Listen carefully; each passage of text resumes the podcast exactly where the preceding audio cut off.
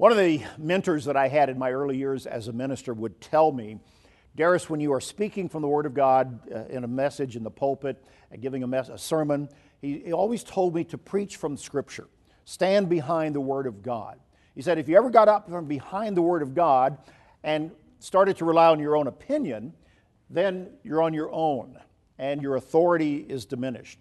In other words, your authority is from the Word of God. I've always remembered that. And I've always understood that when it comes to teaching, explaining life, the words of this way of life, the, the, the way of the gospel to people and helping them to understand, Scripture is the authority.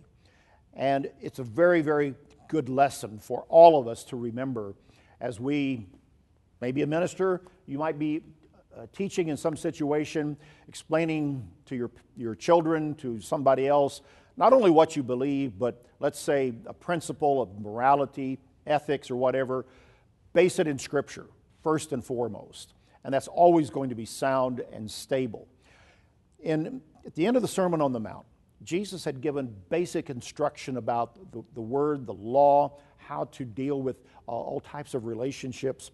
And when he finished, it says it in, in Matthew chapter 7 and verse 28 so it was when Jesus had ended these sayings that the people were astonished at his teaching. For he taught them as one having authority and not as the scribes.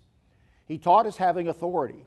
And when you look at the Sermon on the Mount, Matthew chapter 5, 6, and 7, he's quoting scripture. He's quoting from the Old Testament and he's explaining it bringing it into a new covenant setting to show the spiritual meaning and intent of so much of his teaching.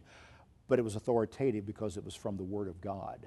And it's a very valuable lesson that can help us all stand firm in whatever we teach, say, or instruct at any point that we might have to do that in our own lives.